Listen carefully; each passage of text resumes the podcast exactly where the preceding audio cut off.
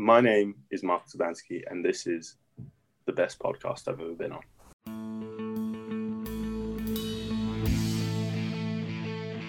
The Drop Back with Sam Lewis, Matt Burns Peak, Joe Costanzo, and Stan Wilson.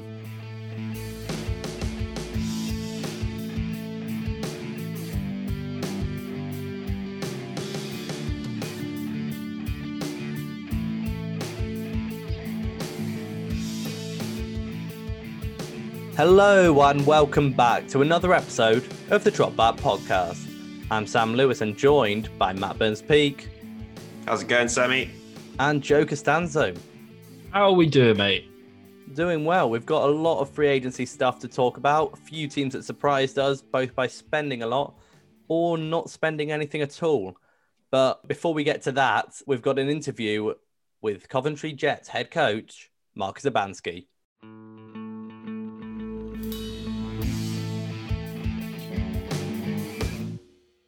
Stan and Sam here, and we are now joined by Marcus Urbanski, the head coach of Coventry Jets football and the world's first bobsleighing quarterback. How are you doing, Marcus? I'm very good. I'm very good. Yourself, Stan? Yeah, I'm doing fine, thank you. Um, for those of you who don't know, Marcus Urbanski had a very successful playing career with the Coventry Jets, now undertaking the head coaching role following the departure of their old head coach. Just before we get into that, how did you actually get into the sport? Because obviously we've all got different stories over here because, well, it's just not a main sport, is it? No. I'll tell you what, it started. Oh, you're taking me back, Stan. It started 2012. And I know that because Messi was in his prime. And I, I, I remember seeing, I don't know how, why, or what, but maybe maybe Facebook already had all the algorithms and they heard me talking about American football. Um, but I saw Ray Lewis video, and a big part of playing football at the time, I wanted to be faster as a centre back just so that I didn't have to worry about. I was awful at heading the ball, so I just wanted to chase down people, slide tackle uh, as close to break their legs within the rules as possible, and then um, do my job that way. So I saw this American football video. Ray Lewis is the most inspirational person. His story as well about why football was so important to him. His story about how he was always an underdog. Um, I, I just connected with it, and I literally searched universities to find which ones had American football teams, and from that picked my options for, through UCAS. Right. And I had a choice between Portsmouth and Coventry, and I just like the grit, man. I just like difficulty, so I decided to go with Coventry, the beautiful place. and from there, uh, that's how I started um, playing American football as a wide receiver, and it's, since then, this is this is what's come of it. That's awesome. So, obviously, you started off as a wide receiver, made the move to quarterback. When you first joined, was it still that flex bone system, or did you move to quarterback once the whole, or your like iconic run style, once that came into play? Uh, it was it was a spread before. Um, we it's really interesting because we had a very clear progression of like I- I think the first season before I even joined was like zero and eight, and then it was something like five and three, and then four and four, and it kind of progressed that way. And I wasn't meant to be quarterback at all, but when um, we had a change, and I think they realized that basically because of the one the weather and two just how our offense was set up with a very strong running back set that we should move into this kind of flex bone pistol wing tee type of thing and just have lots of running backs very unfortunately for the receivers. Um, and i guess it just kind of played into it. A a big aspect of that though is people think that they're designed runs for me. They're not. I just decide to take the ball Really? and the running back take me for it, and they know it. See, I, I watched that UEA, UEA game back on YouTube, and you do a very convincing job of making them look like design runs. You happy me fooled. No, never. I bet the receivers and running backs love that. no, they don't. There, there, well, there's, in that UEA final, there's one where I pull a um, an RPO, which we weren't actually. I don't think we're meant to have, but I just spoke to receive, and I was like, "We're having this. We're having this call or whatever, just because I felt so bad that season. Um, because I know I'm a bit of a. Can I can I say bad words? Yeah, go for it. Yeah, it. I, was, I, was- I felt like a bit of a dick constantly taking the ball, so I thought, have some, take it. Well, you got the job done. Uh, I know, but I, I really want to have fun. Football's meant to be fun, and it's not fun when. I mean, it was fun for me, but it's not fun for the team when you don't touch the ball. I guess you know. So yeah. on that note, then, with your moving to, you were supposed to be offensive coordinator, now head coach, without giving too much away to your opposition in the next years, is it going to be a similar playbook? Are you going to make it a bit more pass heavy? I really want to. A big aspect. I, I'm all about adapting, right? I want to to just see what kind of talent we get, where we have our strengths, and just play to them. You know, uh, I'm not gonna like nothing's rigid in my mind. It's gonna be what the opposition are doing, what's best for us, um, and where our strengths are, and where the opposition weakness is, and then exploit it. You know, Sun Tzu and that. You know, another important head coach books that I need to read. I think that's the first Sun Tzu reference on the podcast, so Ever. props for that. Thank you. I don't. That's not actually a compliment, is it? Yeah, it's a big compliment. How have you been using the lockdown then? Obviously, not the easiest transition for a first season head coach. What have you been spending your time doing?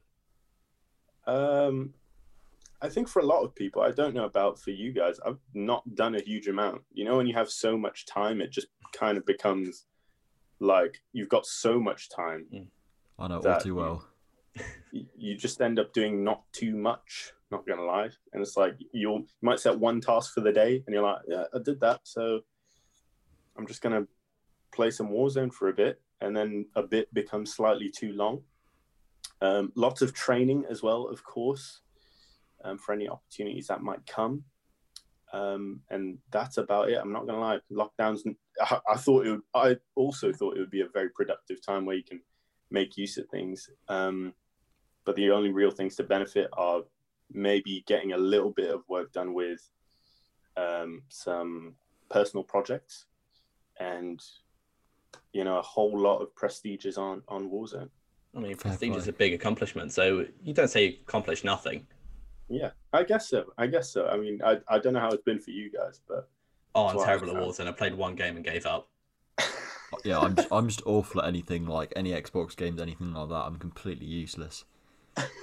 right. So we're gonna have a game, so then I can I can get a nice set of kills with you guys. Oh, that does not sound fun. no, Um, not at all. So you felt a little bit when you said when Sam mentioned the success at Coventry. Are we talking about that last season there? There must have been Uh, lessons or something you've learned from that. So you get to the Premiership. Obviously, a lot of optimism didn't quite go to plan, but I mean, if you're talking philosophers and all that, surely there's something you've learned that you're going to put into practice for next season. I think that's where I've got this adaptability thing from because we didn't, the whole, everything changed. All our players changed. We had a change in coaches. Um, and from that, you would have thought that, okay, we'll have a change in our system. And that didn't happen. And, and because of that, I reckon, you know, we had our strengths completely moved and we didn't take advantage of that at all. So, despite changing coaches, did you stay with that that flex bone, that wing T style offense then? Yes, sir. Absolutely. Right. four yards four yards of play that's all we need right And that fantastic group of running backs that you had, that did they all graduate that year as well then? um yes Right. that, That all gone that does seem like a, quite an issue considering they were the focal point of your offense the year before. yes Alex Marcus hands it Um, off. that, but that's the thing is like you go from four running backs really to i mean like it just seemed like much more of a hands team. So maybe transitioning into a more pass heavy offense last year could have been the change that we needed. But then it uh, we had some issues surrounding the beginning of the season and stuff which basically ended up in not having as much time. And that, that honestly it was just the perfect um, cauldron of all things that could go wrong Yeah. for for for us really but we're gonna be back don't worry about that maybe Keep an eye out in for that. staying And you in got all the different- bad stuff out already. Yes, exactly. So only good. don't, don't, don't jinx it, Sam. Oh no, So- wouldn't dare. So, how long until Coventry back in the Premiership? Uh, depends. I, I don't like to send set end goals. I like to set process goals. So let me focus on, you know, can I perfectly organize training? Not perfectly, but organize training in a way to best suit what where we have our strengths and weaknesses, and then from there, how can I organize the game week? How can I organize, etc., etc. Uh, I'm yeah, that, that was a, that was a bit of a horrible question. To be fair, Hey, that's okay. That's why I just turned it around. you did. So he can either say that or he has to guarantee 2022. yeah. That's true. That's true. Um, just Yeah. just with the Coventry stuff as well, bit of a Mhm. scandal. The uniform, it was posted on your uh, your sports union's page, and Yes, the comment absolutely. section. Well, it was just it was filled with a lot of hate for that uniform, and I noticed recently that Coventry Jets, your social media page, posted an alternative uniform. Is is that going to be a thing? Is that the original kit we saw not going to be a thing when you're when you're there? I, you know what, this is this is you know it's a hot topic. I bet Um, I bet it is. yeah, you've done your research. I can tell, Stan. Um, I have done my research, yes, done your homework. that's a lot of homework. Um, I'll tell you what. There's been obviously the new uniform has it, it's it's it's an interesting uniform. It's not quite what we use um, color wise, and there's little things that we need to look at um, in regards to it. Uh, and that's all I can say about that. So the the alternative that was posted up on the story the other day Mm, mm. is that go is that going to be what's happening moving forward, or was that just a suggestion, or was that just something That- just to spark rumors? definitely that is definitely just a suggestion. Um, Ah, okay. like the, the uniform we have, although there's been not been a great response to it, I, I don't see an issue with it. It's just a nice t-shirt, and you know we'll play in it, and that's what we'll do. So Fair what play. we're really asking is when you get promotion in 2021, which uniform will that be wearing? Depends what we can afford, to be honest. um, that, look, the, the uniforms are beautiful, brilliant. Um, yeah, that's all I can say about that. Right. You sound you sound very convinced in that. So we will let's just move on. So Thank as if coaching, playing, and bobsleighing wasn't taking enough of your time, there is also the new A1 Elite. Yes, absolutely. What was the what was your motivation behind creating that that company, that one man company? Oh well, the motivation's pretty.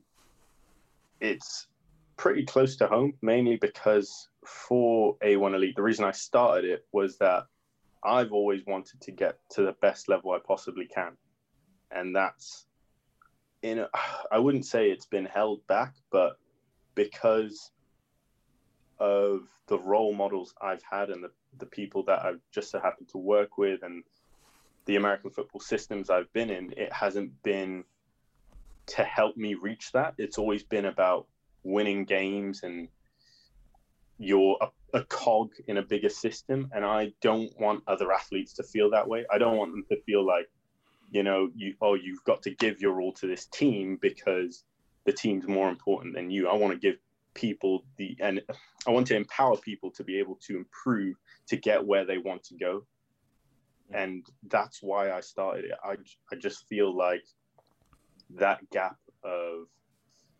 bridging where American football is right now from a amateur in quotation sport to a professional sport needs to be done and it's not going to come from us worrying about Coventry versus Warwick. It's going to come from look, these are your measurables. This is how strong you are, fast you are, etc. Let's improve on that. And as a result of this, you can be the best player on the field and hopefully get some dubs. You know what I'm saying?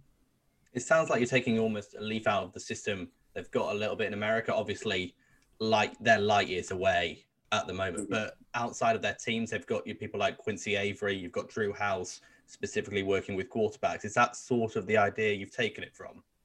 Uh, yes, I, I would say so mainly because of the work they're doing is is solid. I actually met Quincy Avery at Leicester. I don't know if maybe you, you saw that one for 2018 and he was really sound. I actually mentioned the idea to him of like, look, this is what I want to do.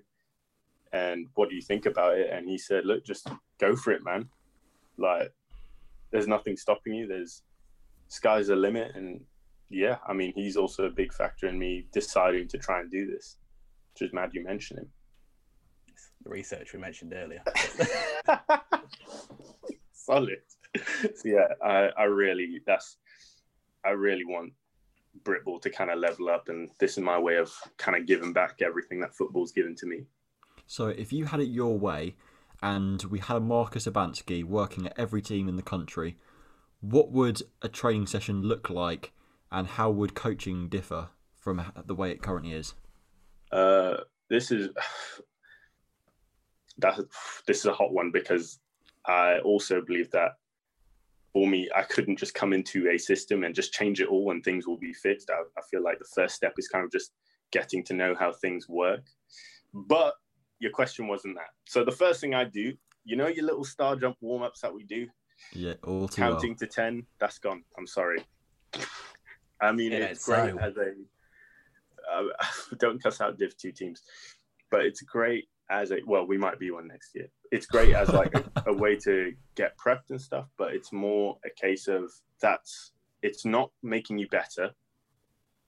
And it's not like it doesn't have a purpose. Everything in training needs to be purposeful. We've got six hours a week if you're training on a sunday and there's no game and you've spent 15 minutes 45 minutes of total time in that week doing star jumps and gentle jogs up and down the field. Instead, you could start with something like just practicing a low intensity skill of your position. So you could easily do handwork for D linemen.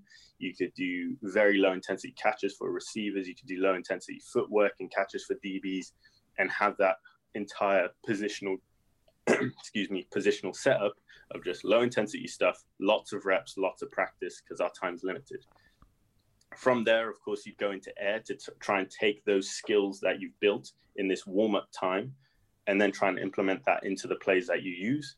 And then, of course, from air, you take that into um, kind of like team, but more one on ones, twos on twos across the board.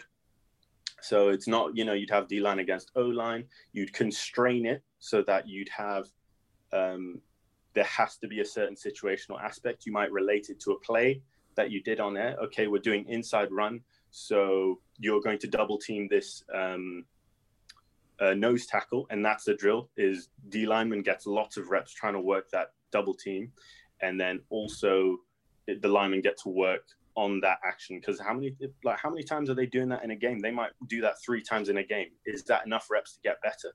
You can guarantee you get enough reps in this short time, and then boom, all of a sudden, when you get that one rep, you're on the one yard line.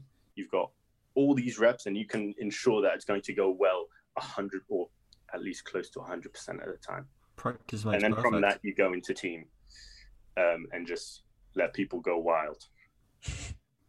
Love it. Sorry, we're not done yet. To finish off, the last 10 minutes would then be something uh, general exercise work, which is always missed out because people say, we've got two hours a week, so you need to look after yourself at the gym.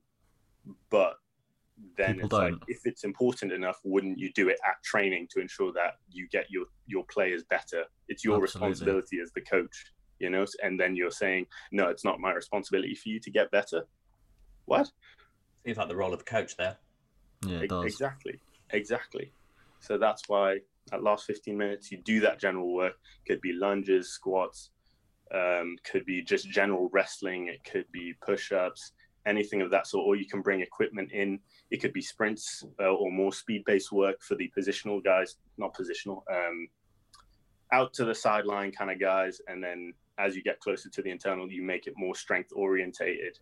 Uh, just in line with the demands of their position, and then boom, you got yourself a session.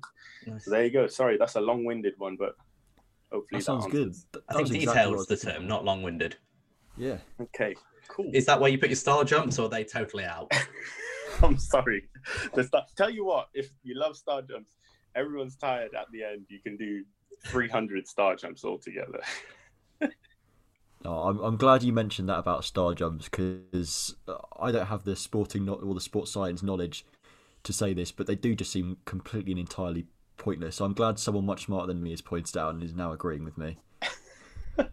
Sam's going to kick the club and take it to his first preseason back. Hundred percent. I'll be like, be like, coach, Co- Coach Urbanski says we shouldn't do, shouldn't be doing star jumps. well, I don't know if they'd listen to me. I don't have any track record.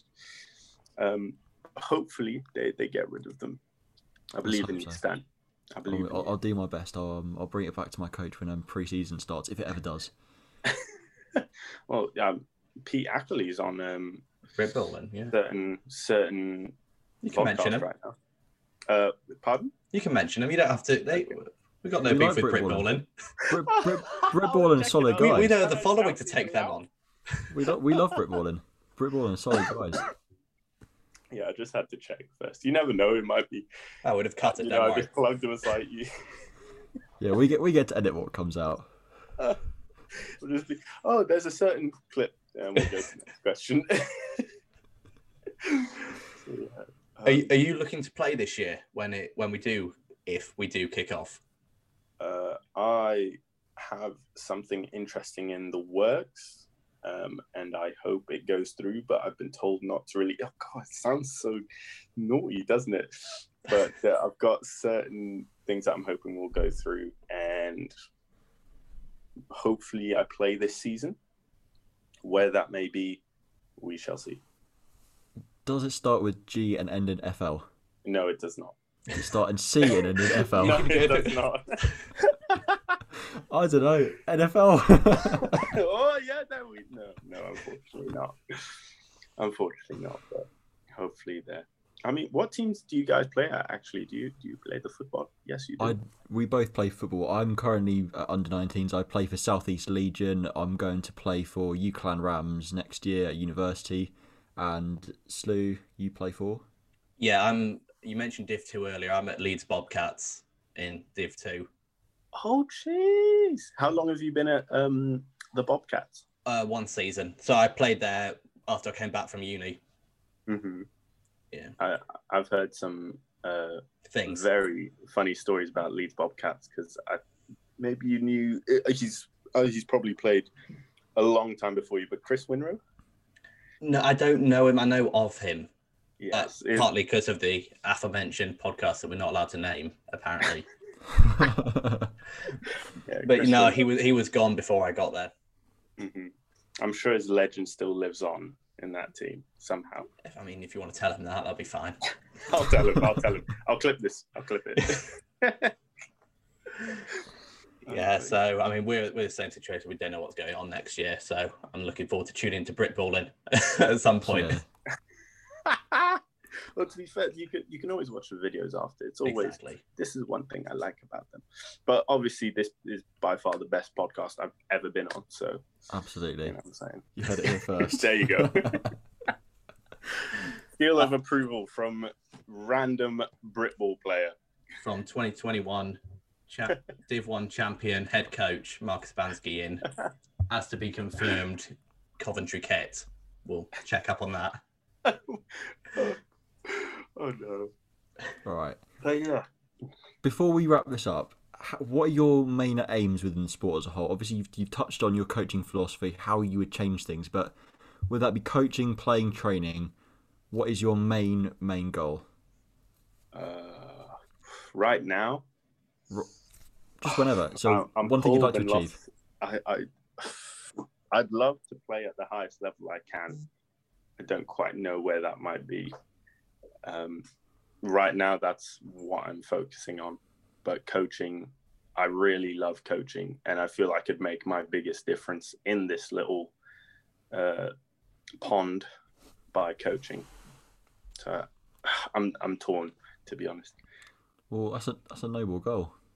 Anyways, thank you very much for your time, Marcus. We appreciate No you coming on, you. and um, good luck for next season with the Jets, and um, good luck with wherever you're going to be playing next year Thank you, thank you. I this year, appreciate whatever it is. thank you for having me actually it was a it was actually it i got so gassed just when you sent me that little message i was like wow i'm I'm actually being listened to for something. What the hell? How we feel. Awesome. Marcus Urbanski. I mean, it's not video, but I like the salute. Oh, uh, yeah. Take it easy. Thank you so much.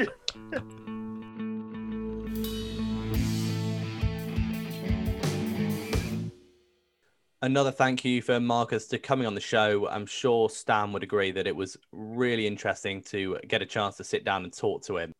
So, back to the NFL, free agency here, and we had planned to do a little bit of predict where everyone's going to go. But as soon as the tampering period started, basically everyone was signed, rendering that pointless. So, which teams did spend well? Hmm. Oh, I've got the obvious one. Go on. The Go on, Patriots. Ah, go ahead and say it. Yeah, They pretty much hoovered up all the, all the bloody free agents, re-signed Cam for pennies. Hmm. Just all round, like filled filled a lot of positions of need. I mean, they they hoovered up both the tight ends, greedy fuckers, Hunter Henry and Jonnu Smith. And after all that slack I received the other week, Jonnu Smith actually signed a bigger deal for more years, but more guaranteed money than than Hunter Henry. Just saying. Just saying. So you were saying. right all along, Joe. No, Yeah. no, you're right though. I mean, four new pass catchers, which was arguably their biggest issue last year. Joe mentions both the tight ends that should receive the be safe options for Cam Newton this year, uh, if he is indeed the starter, and then bring in Agholor and Kendrick Bourne, who aren't exactly premier number one receivers, but should be able to do a job and a sort of more in a mold of what the Patriots usually have in their wideouts. Yeah, they're usually a bit more sort of wide out by committee, aren't they? They, they haven't really had that number one guy for a while because that's not how they've operated. Um, I've got to say, I liked some of the moves the Patriots did. I didn't like some of the other ones. I thought spending big on the two tight ends was a, a surprising move. Like, I, I don't think any of us thought that would be on the cards for the Pats going into the week. Um, could pay off in a big way it, I think it's going to lead to an offense that will look quite different from last year. I'm still very on the fence about re-signing Cam, and as I was, as me and Joe were chatting about before, before we went on air, like the Matt Judon deal seems like a bit of a reach to me in terms of the money. Yeah, like what we were saying beforehand is like with Matt Judon, I think any deal he signed was going to be seen as kind of a reach, just because the amount of he was, the amount of money he was actually asking for. Um, like I knew we weren't going to be able to re-sign him for that amount of money, and it's good to see that he's gone to somewhere where he can get paid. Unfortunately, it's the Patriots, but yeah, it, it's not a. it's a difficult one because he's still the best available pass rusher in the current free agency market at the time. Yeah, So but he's a be- he's the best of the bad bunch, isn't he?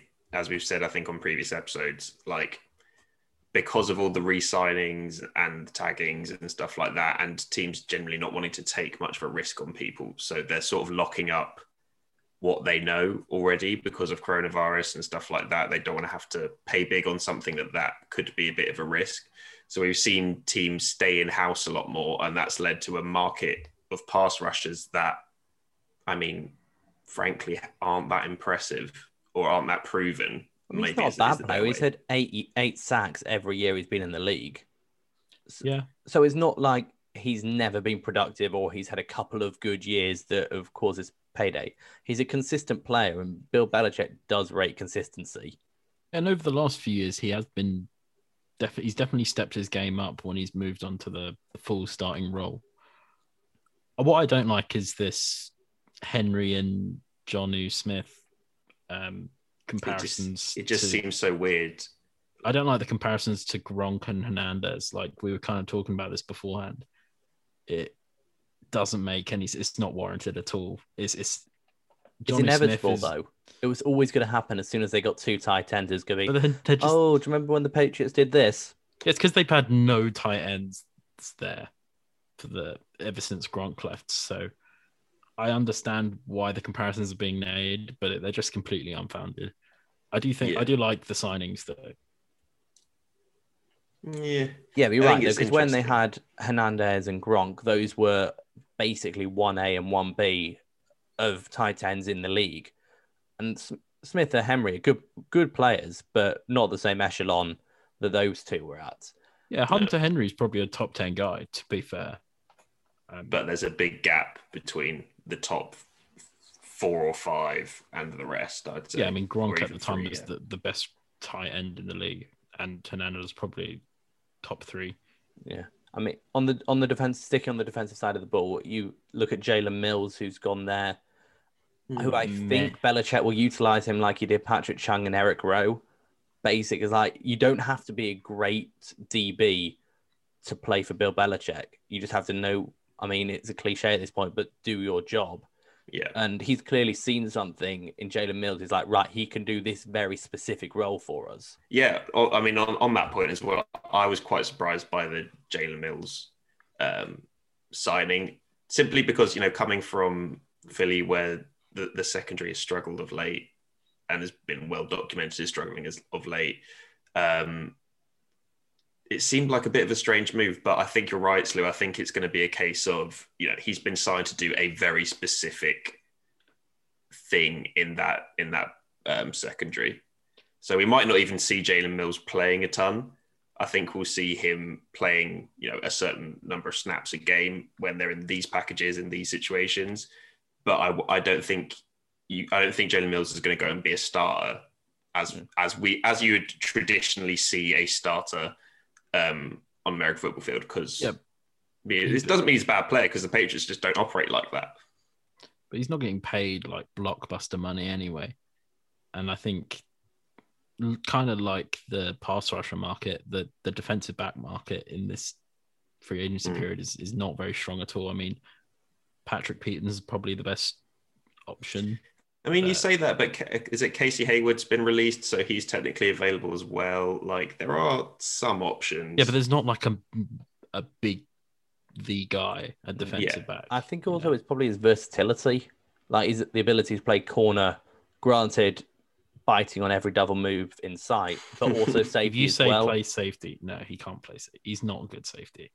They've signed him as a safety. Interesting. Watch him, watch him be like a top 10 safety in the league under Belichick now. Hmm. How, how much of this sort should be a of spending splurge from the be- from Bill Belichick is, you know, a little bit of oh, Tom Brady actually went and won a goddamn Super Bowl. do you reckon? Do you reckon it is that that sort of No, attacking but the it's a fun story. It is hmm. a fun story. True. I mean, I kind of like it to be true as well. I like the idea that Bill Belichick thinks like that. I love how he signed a potentially starting QB QB for five million as well. Just a bit ridiculous. I mean, Cam isn't necessarily the guy, but the fact they've been able to get another year for five million Hmm. for what I- could be a starter. I disagree. I think we saw enough from Cam last season to know that he's not the answer. Yeah, but it's good to have the option there. It's good to have the Either way. option, but I he's get not the what guy- you're both saying. The issue is with Cam is that you don't know how much. Granted, he didn't play particularly well, but also his He had receivers had, nothing, no yeah. separation at all all year, yeah, true. which Julian makes it somewhat injured most of the year. difficult. as well. I mean, Mm. when you look at the Patriots roster, then with Cam coming back, all of these players signing, and then you get Patrick Chung and Dont'a Hightower off And of the Cam. COVID list. yeah. Well, I mean, those are almost like new signings in themselves. Yeah, what Yeah. does that does that push the Patriots back into contendership for next season? Yeah, I think so. I think Oof. I- I- Are we talking about contendership for like the AFC East, or are we talking about contendership in terms of Super Bowl? I mean, if you mean- got Bill Belichick, there's no point talking contendership for a division, is there? I don't know, man. I, I don't I don't think the Patriots are gonna frighten anyone down the it's a backstretch of the significant AFC playoffs. to the team, though. They actually. But look at you've still got options. okay. So your number one receiver is now what? Jonnu Smith. Okay, he's decent. Your quarterback's Hunter still Henry, probably. probably Cam Newton. Not good. Yeah, but who was he throwing it to last season? But they, yeah. So I mean, I, I see that point that you know bad receivers can make good quarterbacks look bad. but I just don't think. I think you could give I'm Cam not- Newton all the toys he wants. Cam I just don't Newton's think he's the- that accurate a passer. That's fair. Yeah, I mean, his I- it does have to be said they did go seven and nine last year, and we're all acting like they went four and twelve. So they Yeah. didn't. They weren't horrific last year, and Belichick basically gives you five wins just by being him. True. Let's move on to another AFC East team, another team Joe looked liked what they did in the first few days of the offseason. The second worst team in the NFL, the New York Jets. Yeah, not many signings, but I think the signings they made were good. Corey Davis at receiver. Uh, I kind of wanted him to go to Baltimore. I'm not going to lie, and I really like Carl Lawson as well as a defensive end. I, I think he was one of the most underrated uh, defensive linemen in this free agency class. Yeah, I like that the the Jets on the defensive side made a strength even stronger as well in terms of really building out that D line and making that front seven difficult to play against. And I think Corey Davis was was a great signing. They've been crying out for a proper dangerous wide receiver for so long. I mean, Jamison Crowder has pretty much been the best receiver there for a few years now. Yeah, I mean, Robby Anderson, you can argue before he went to the Yeah, Panthers because he's only actually uh, what a year removed from being at the Jets. But I think we all saw a notable difference in Robby Anderson playing for the Jets and Robby Anderson playing for the Panthers. He looked like a much better player on the Panthers. Um, but yeah, I mean, it's a good start for the Jets, hundred percent. But there's a long way to go. done.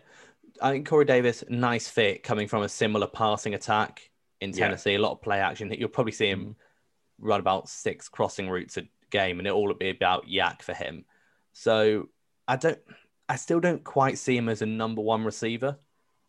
Like he's a very good mm-hmm. one B or B receiver. So it depends on what happens to Denzel Mims if he takes that next step. But they're sort of building out, and they're not. They haven't just gone out and spent stupid money like a lot of struggling teams do. Yeah, which would have been the temptation as well. Like new head coach, like it's it's a market where unless you've got a lot of money, you're probably not gonna you're gonna err on the side of caution. So there is the option for a team to sort of clear up, and I think the Jets have been quite smart in avoiding that and avoiding reaching heavily for players that aren't that don't warrant it.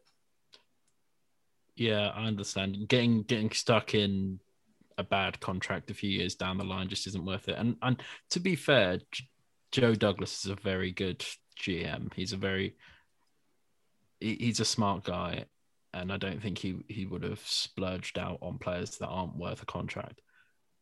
It'd be interesting, like you said, Slew, about the number one receiver, what options they can get, like day two in the draft. Mm. I want to see like with that sort of top pick in the second round, maybe a more big-bodied guy. I know we're going to talk about this later on in further episodes. I mean, while we're on it, I mean, what I would see from them is probably because they've got their second first round pick that they got from Seattle. So I True. see Yeah. them probably going to take a pass catcher with that one, especially given the depth. And the fact that they didn't or haven't yet at the time of recording taken offensive lineman, it leads me to thinking that they may be making that sort of move in free agents in the draft with the number two pick. I Yeah. don't know. I just feel that if they Yeah. were going for a quarterback, they'd have made sure they shored up the O line before bringing one in. Yeah. I, I really want Sam Darnold to get one year of an okay O line and actual targets to throw it to, just to see. Because I'm really not sure because he's had the worst start to his career in terms of situation, being stuck with Adam Gase, having to run around the field his whole life.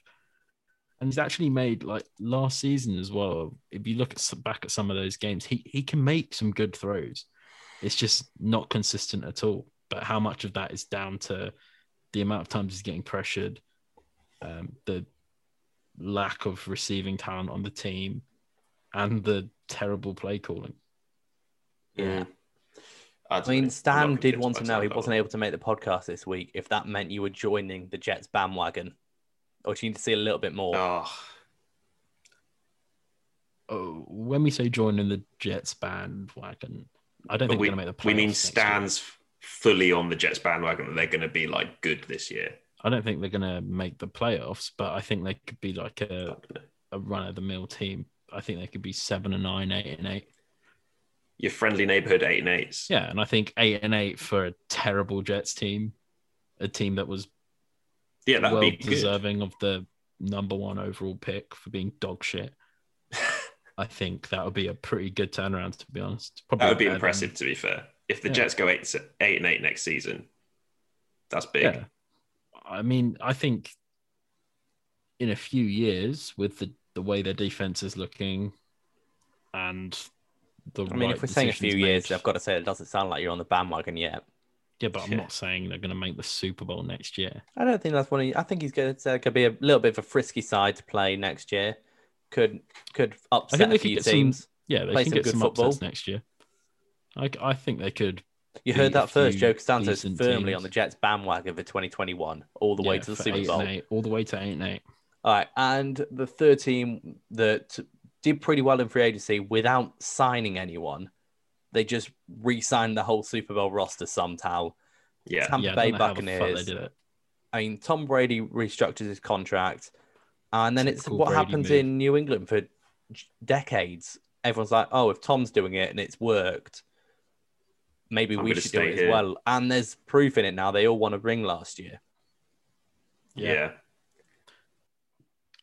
it's amazing to think a few weeks ago we were talking on this podcast and be like, yeah, they won't be able to re-sign them all, so they have to, they're going to have to let one of them walk, and yet they've walked away with Lavonte David re-signed to a long-term deal, Shaq Barrett, Gronk extended for another year, or maybe Godwin. actually. and Godwin got franchise tags, so And there's They talk that they'll manage to re-get Suh as well. Jesus Christ. And they're just rubbing it in because they're going to sign Ryan Succop. wow. Yeah, I mean, whoever whoever the accountant is for the Tampa Bay Buccaneers, well played. Jason Lyon won't it be? He'll be their general manager, like with most teams. I don't think it's the accountant. Yeah, but that's what he meant. It means who's fiddling with the cap.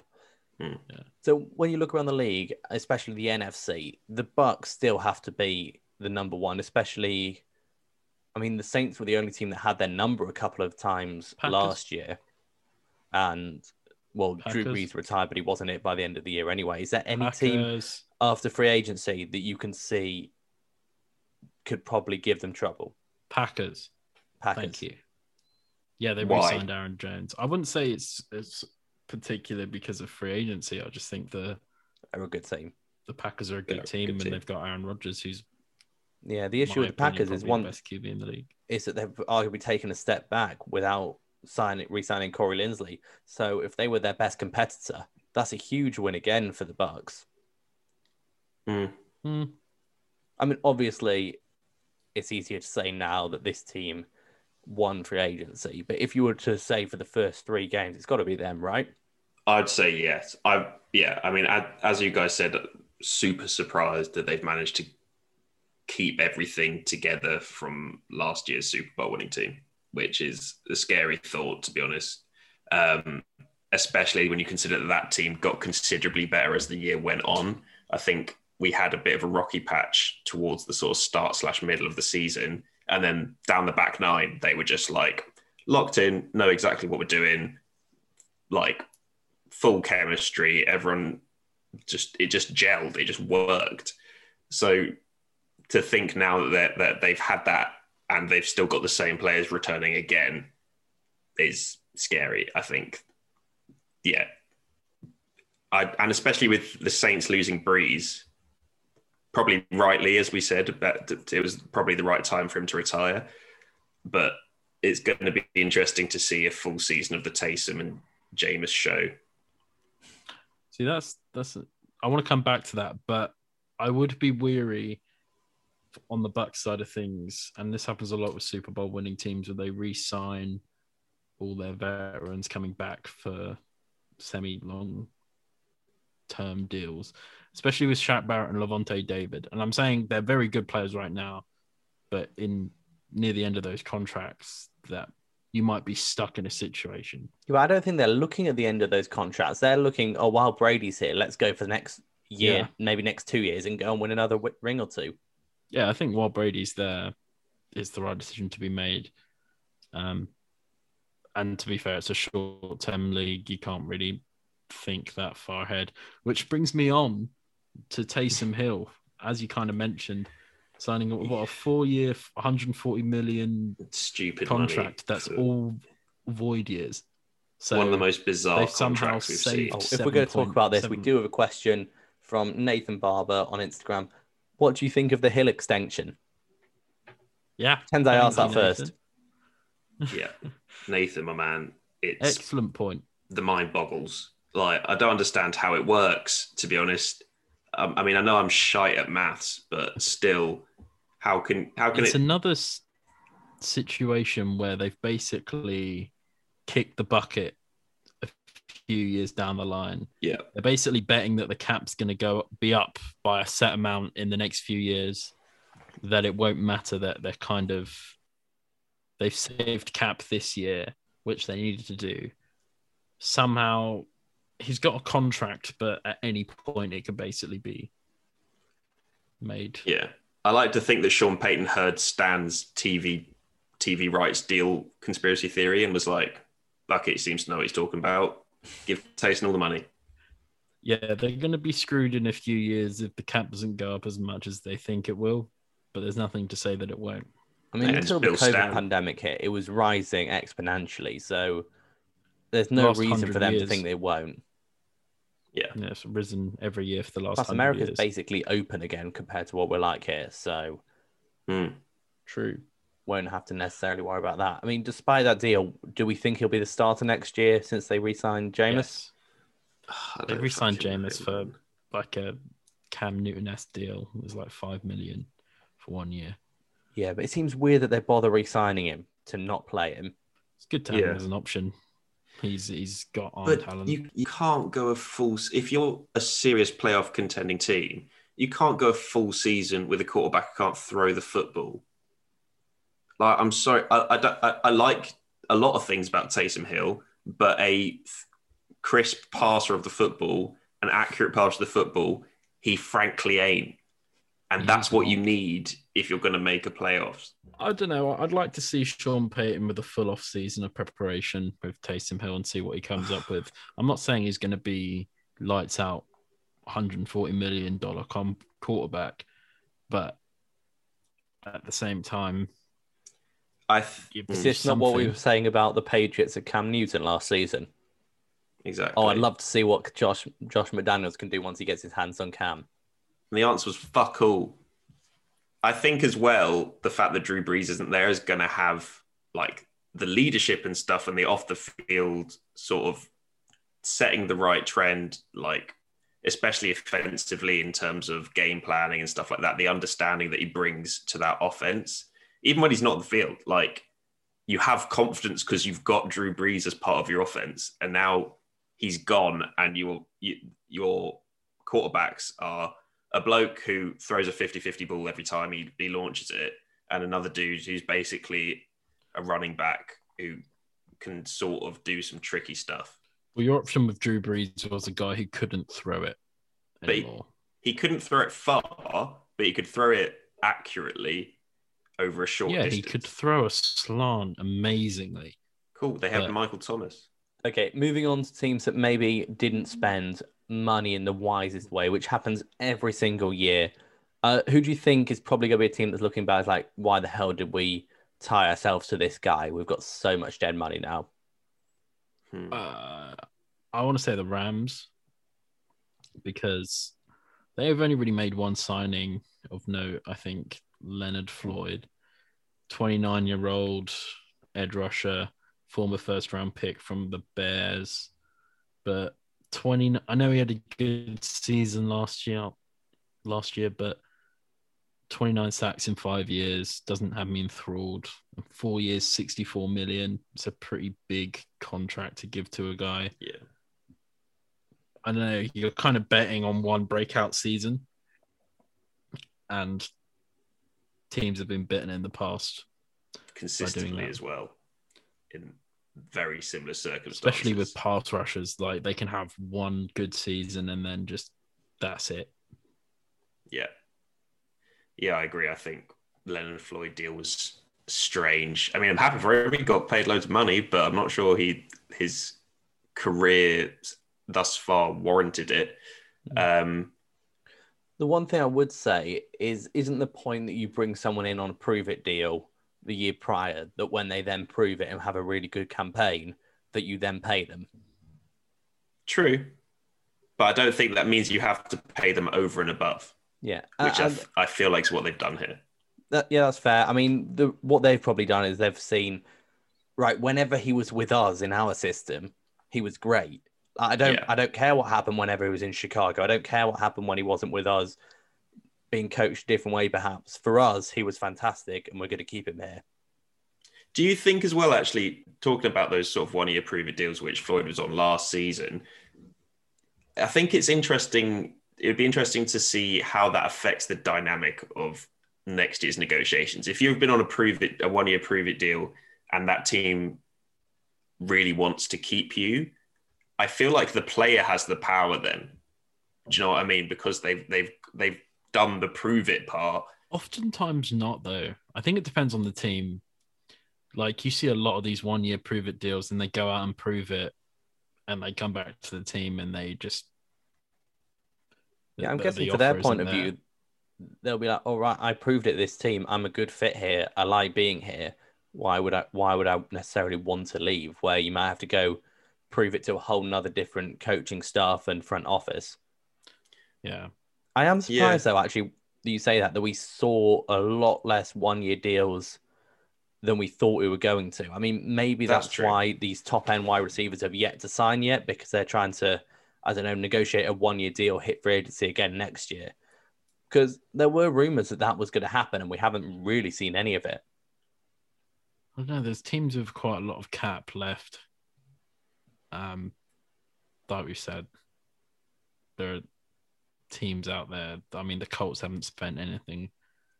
Yeah. Bengals, all, all those teams that could potentially get like receivers or playmakers that and actually pay them quite a lot. I don't know why you would take the risk of a one year deal, Hmm. even if it was like a big one year deal.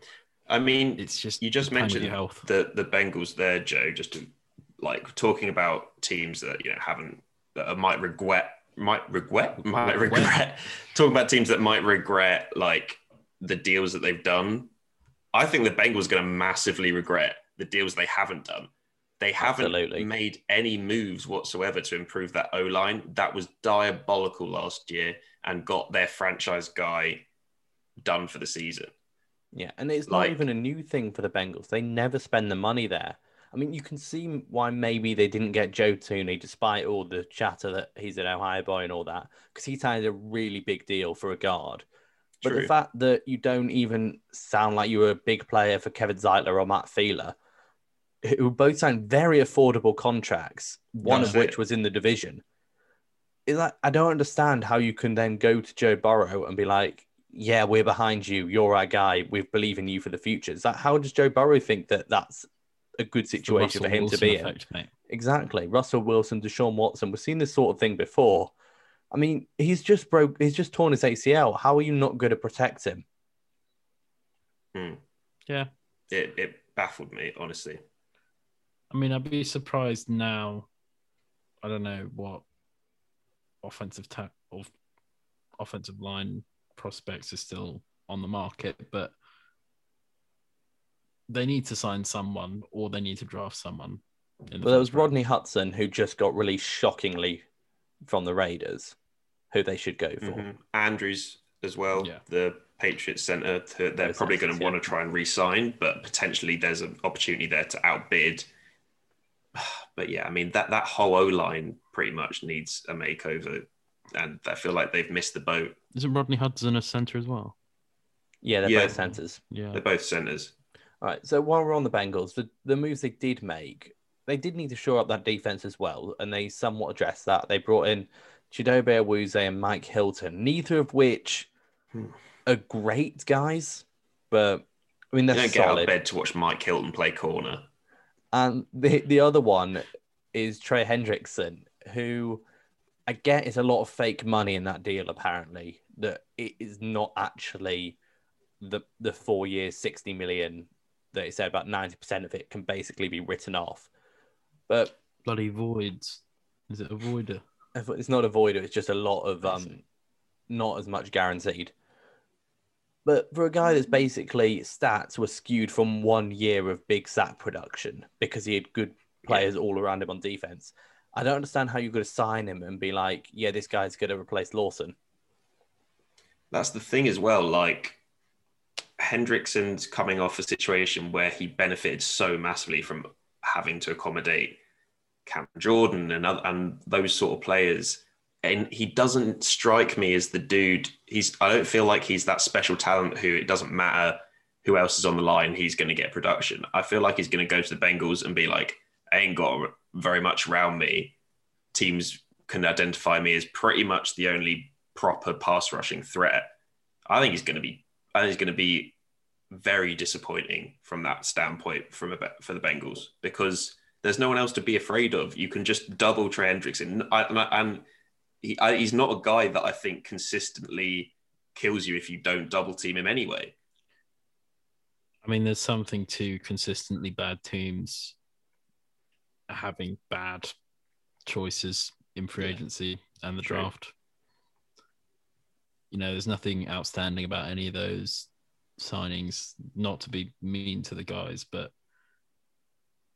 yeah, None no, of them are roster changes, are they? exactly. They're not going to They're just inject anything kind of to that roster team. fillers at best.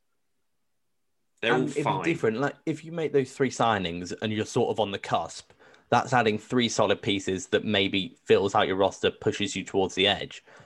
It doesn't change your fortunes. Those sort of signings. No, No, exactly. Are there any other No, teams needed where to, they sort needed to sew nine O linemen. That was it. yeah, like we, we were jokingly saying, yeah, just sign three of them, but at the same time, not really a joke. Do that, and you're a much better team. Like you'd be so much not better if really they signed three O linemen. They'd be in a bit better situation than the, with the guys they did sign. Yeah, hundred percent, hundred percent. You missed our subtle joke, Bengals. It wasn't a joke. Uh, you touched on them earlier. What do we make of the Colts? Basically, we everyone is expecting them to be able to spend this free agency, one of the most cap room out of all Mm. the teams in the league, and they did nothing. Did anybody tell them that it started? Are they, are they, are they like waiting for next week or something? Like, it was just bizarre, man. We spent so much talking about like, I feel like for the last few weeks we've been saying so and so would be a great fit for the Colts, or I can see the Colts trying to get this guy or this guy, and then for them to rock up on the day and just forget their checkbook, it was very strange.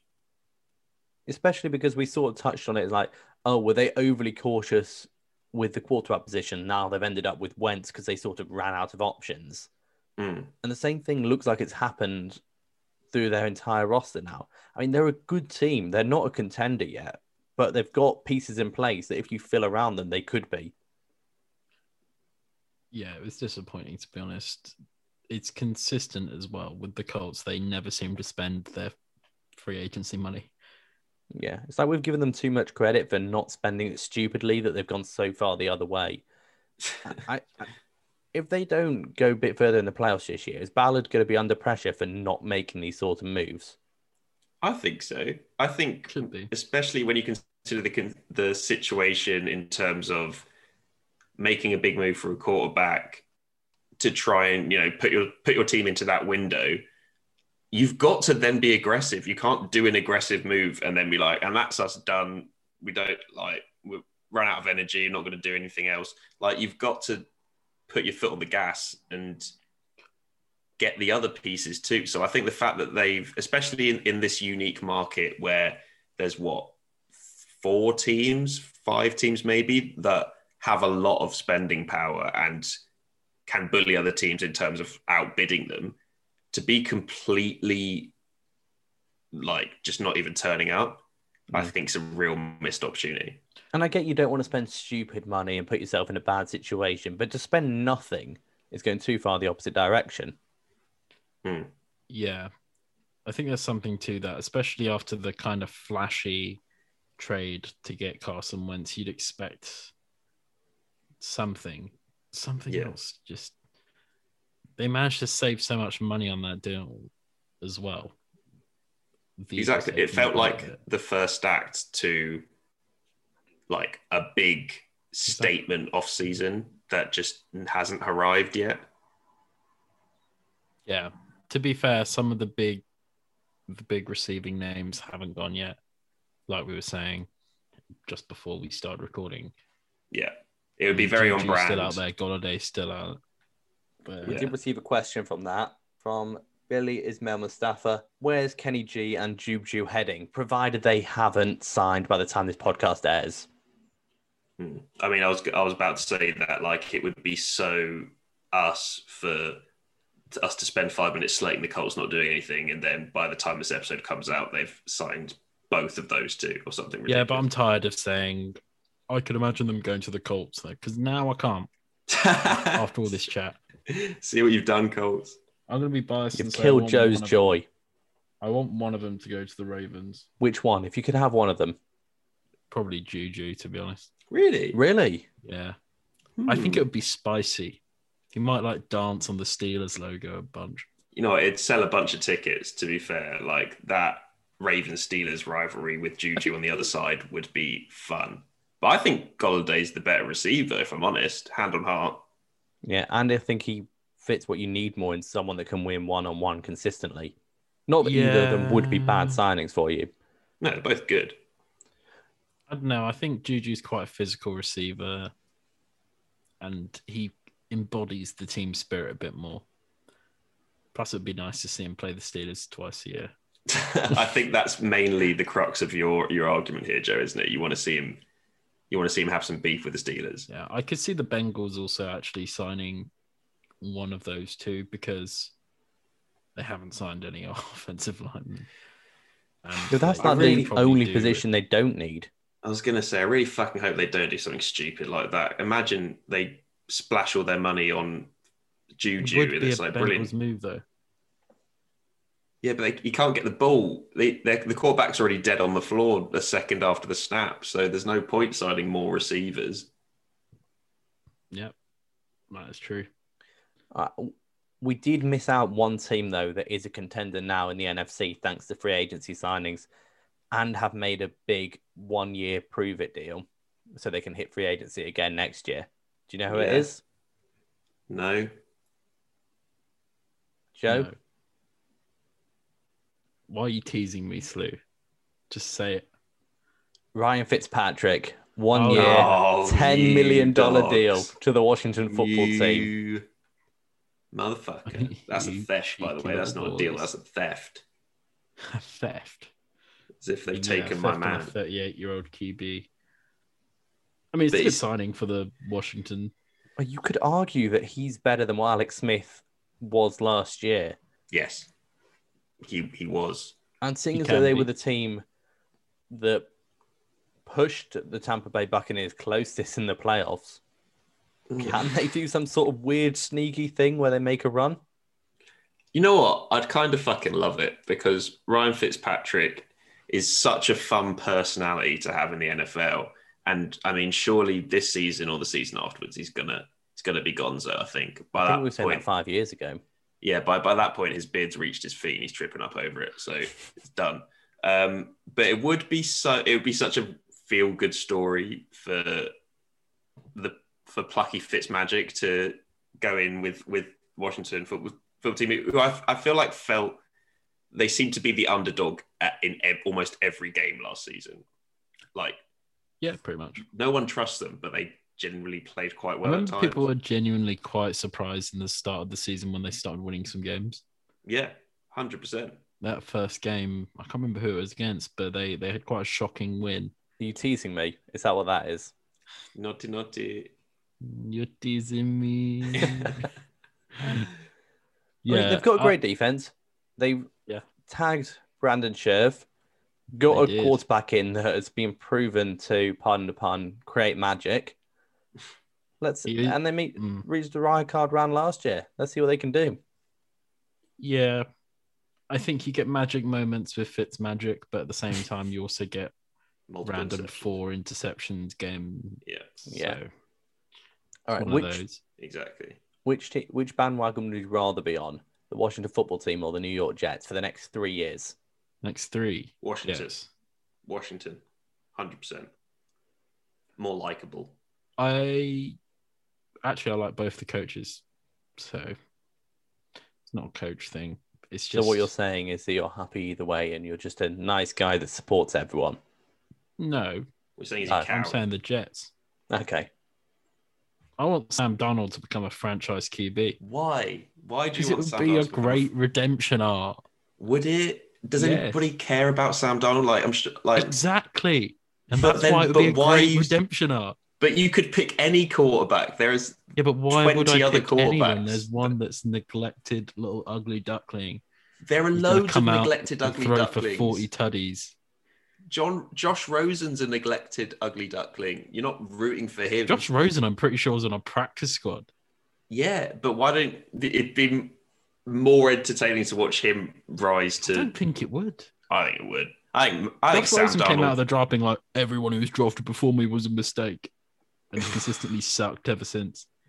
I just think Sam Darnold. I, I've said this since he came out of college. To be honest, he's literally nothing special in any way in any category. He sometimes does a couple of nice throws. Consistently, he is so average. He's like the Mark He's Noble of been quarterbacks. consistently surrounded by trash coaching and not stellar O line play. And Yeah, also but trash well, basically coaching be fair, doesn't- Matt, Mark Noble's going to the Champions League, and Sam Darnold's heading to the playoffs. And on that note, I think that draws us to the end of today's podcast.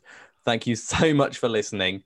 Make sure you check out all of our social medias the Dropback on Instagram and Twitter, the Dropback UK on Facebook. Find us at thedropback.com online for articles and more. Thank you again for listening, and thanks for Marcus for a great interview. I've been Sam, I've been Matt. And I've been Joe. and until next time, goodbye. Later. The Drop Back with Sam Lewis, Matt Burns Peak, Joe Costanzo, and Stan Wilson.